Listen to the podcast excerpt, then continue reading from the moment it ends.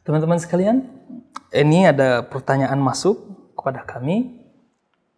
Bagaimana hukum musik dalam pandangan Islam? Jadi teman-teman sekalian yang dimuliakan oleh Allah Subhanahu wa taala, sebenarnya masalah seperti ini sudah dibahas oleh para ulama kita, bahkan sudah tuntas masalahnya. Hanya saja hari ini seolah itu dianggap tabu. Karena ada sebagian uh, di antara saudara-saudara kita yang berbeda paham dengan kita, kemudian menganggap bahwa perbedaan ini sudah masuk kepada ranah akidah.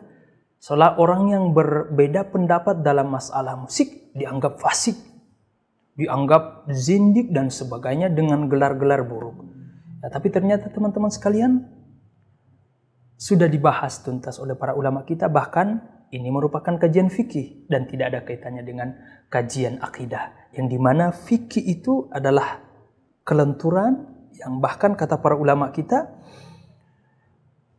bisa jadi kebenaran yang kita lihat dalam fikih menurut kita benar tapi masih sangat relatif terbuka untuk didiskusikan. Sebagaimana kesalahan orang Eh, yang berbeda pendapat dengan kita bisa jadi salah menurut kita, tapi sangat relatif terbuka untuk benar. Itulah karakter dari fikih. Nah, teman-teman sekalian yang dimuliakan oleh Allah Subhanahu wa taala, bagaimana respon para ulama kita terhadap musik ini? Nah, teman-teman sekalian, sebenarnya saya ingin panjang lebar menjawab pertanyaan ini. Tapi karena waktu kita terbatas, maka kita jawab dengan tempo sesingkat-singkatnya. Ada satu riwayat yang sangat masyhur yang disebutkan oleh Imam Ash-Shatibi di dalam kitab Al-I'tisam ya, dengan menukil riwayat dari Imam Al-Qarafi As-Sufi yang di mana jalur riwayat ini itu sampai kepada Imam Hasan Al-Basri di mana siapa beliau, ketakwaan beliau bahkan ya kita tahu bersama lah ya jika dibandingkan kita dengan kita ya kita tidak punya tidak ada apa-apa sama sekali dibandingkan ketakwaan beliau. Nah, beliau menceritakan bahwa pernah terjadi satu kejadian yang viral di masa itu yaitu di masa Sayyiduna Umar radhiyallahu taala anhu. Pada saat itu ada satu kejadian yang menggemparkan kota Madinah. Datanglah sekelompok jamaah melaporkan ya kepada Sayyidina Umar wahai Amirul Mukminin, kita mau curhat nih. Innalana imam. Kita ini punya imam, tapi dia idza faragha min salatihi taghanna. Kita ini punya imam, wahai Amirul Mukminin. Dia ini sang imam kalau habis sholat enggak zikir, enggak berdoa, langsung nyanyi-nyanyi. Lah, ini kan kalau kita pakai konteks zaman sekarang ini langsung auto sesat ya. Ketika itu marahlah dan berubah raut wajah Sayyidina Umar. Oke, kalau begitu coba bawakan saya ke imam tersebut. Mana orangnya? Umar beserta uh, rombongan jamaah tadi kemudian pergi ke kampung mereka. Dari kejauhan sang imam melihat, wah ini ada Amirul Mukminin datang. Ini pasti ada perkara yang genting nih. Ya karena Eh, Sayyidina Umar itu bukan orang yang suka bercanda, suka ngeprank ya. Ini benar-benar serius. Ketika sampai di depan pintu masjid, sang imam mengatakan ahlan wa sahlan ya Amirul Mukminin, selamat datang wahai Sayyidina Amirul Mukminin. Ada apa gerangan? Ma hajatuka? Apa ada apa gerangan yang membuat tuan ke sini? Kalau seandainya tuan yang butuh saya, maka saya yang akan pergi kepada tuan bukan tuan yang pergi ke sini. Apa jawab Umar radhiyallahu taala anhu? Waihak. Balagani angka amrun sa'ani. Celakalah kamu. Ada satu berita yang sampai kepadaku yang kurang bagus tentangmu.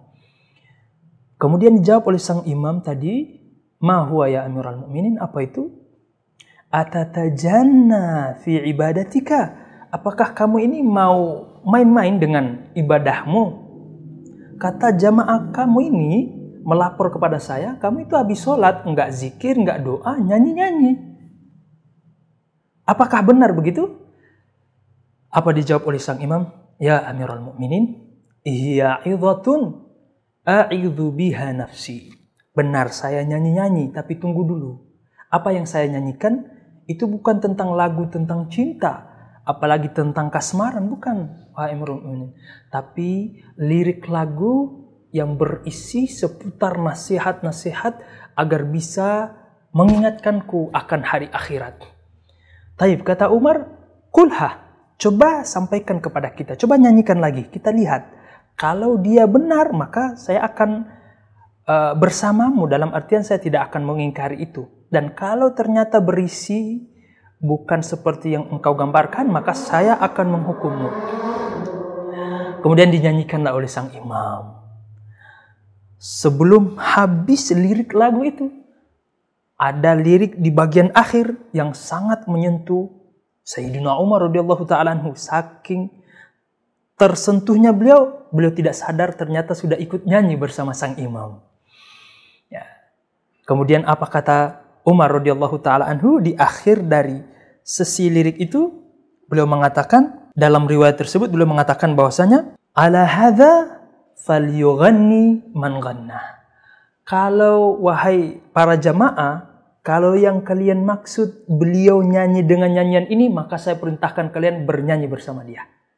Ya, teman-teman sekalian, di sini ada pelajaran yang memberikan pelajaran kepada kita bahwa ternyata musik itu dibolehkan selama lirik-liriknya tidak menyalahi syariat. Selama lirik-liriknya tidak bertentangan dengan syariat selama musik itu yang menggerakkan atau yang digerakkan adalah hati kita agar senantiasa ingat kepada Allah maka ini boleh.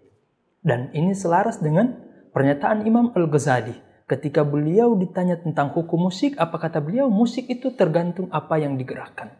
Ketika musik itu menggerakkan sisi syahwat kita sehingga kita berkhayal tentang wanita, khomar, dan sebagainya, maka musik yang seperti ini, lirik saya yang seperti ini, haram hukumnya. Kenapa? Karena dia bertentangan dengan syariat mengajak orang untuk bermaksiat. Tapi ketika musik tersebut justru menggerakkan kita, menggerakkan hati kita agar condong mengingat kepada Allah, mengingat kematian, maka dia tidak tercela dan dibolehkan dalam syariat. Bahkan dengan tegas Imam Ghazali menyatakan bahwasanya orang yang rusak sisi mizajnya, sisi karakternya, ya orang yang tidak tergerak hatinya ketika melihat bunga-bunga yang indah, tidak tergerak ketika mencium bau parfum, maka orang yang seperti ini telah rusak karakter sisi manusianya dan laisa laha ilajun. Enggak ada lagi obat bagi orang ini. Enggak ada lagi obat bagi orang ini karena sudah rusak sisi manusianya dia. Maka teman-teman sekalian, musik itu adalah bagian dari keindahan. Selama dia tidak mengajak kita untuk bermaksiat kepada Allah, maka para fukaha kita, para ulama kita cenderung membolehkan. Namun ketika musik itu telah berbicara atau lirik-liriknya menggerakkan syahwat kita, menggerakkan uh, khayal kita, khayalan-khayalan kepada para wanita, maka di sinilah musik menjadi haram. Sebagai penutup, Imam Syafi'i, Imamuna radhiyallahu taala anhu pernah ditanya hukum musik. Apa kata beliau? Musik itu tak banyak seperti perkataan untayan kalimat-kalimat indah Ketika untayan kalimat-kalimat itu berisi tentang kebaikan-kebaikan, fahuwa hasanun, maka dia baik. Dan ketika musik itu atau uh, lirik musik itu berisi tentang keburukan, kemaksiatan, fahuwa qabihun, maka dia menjadi buruk. Jadi teman-teman sekalian, kita bisa simpulkan bahwa ternyata musik para ulama kita berbeda pendapat. Dan para ulama yang lain justru membolehkan tergantung apa yang digerakkan pada sisi manusia.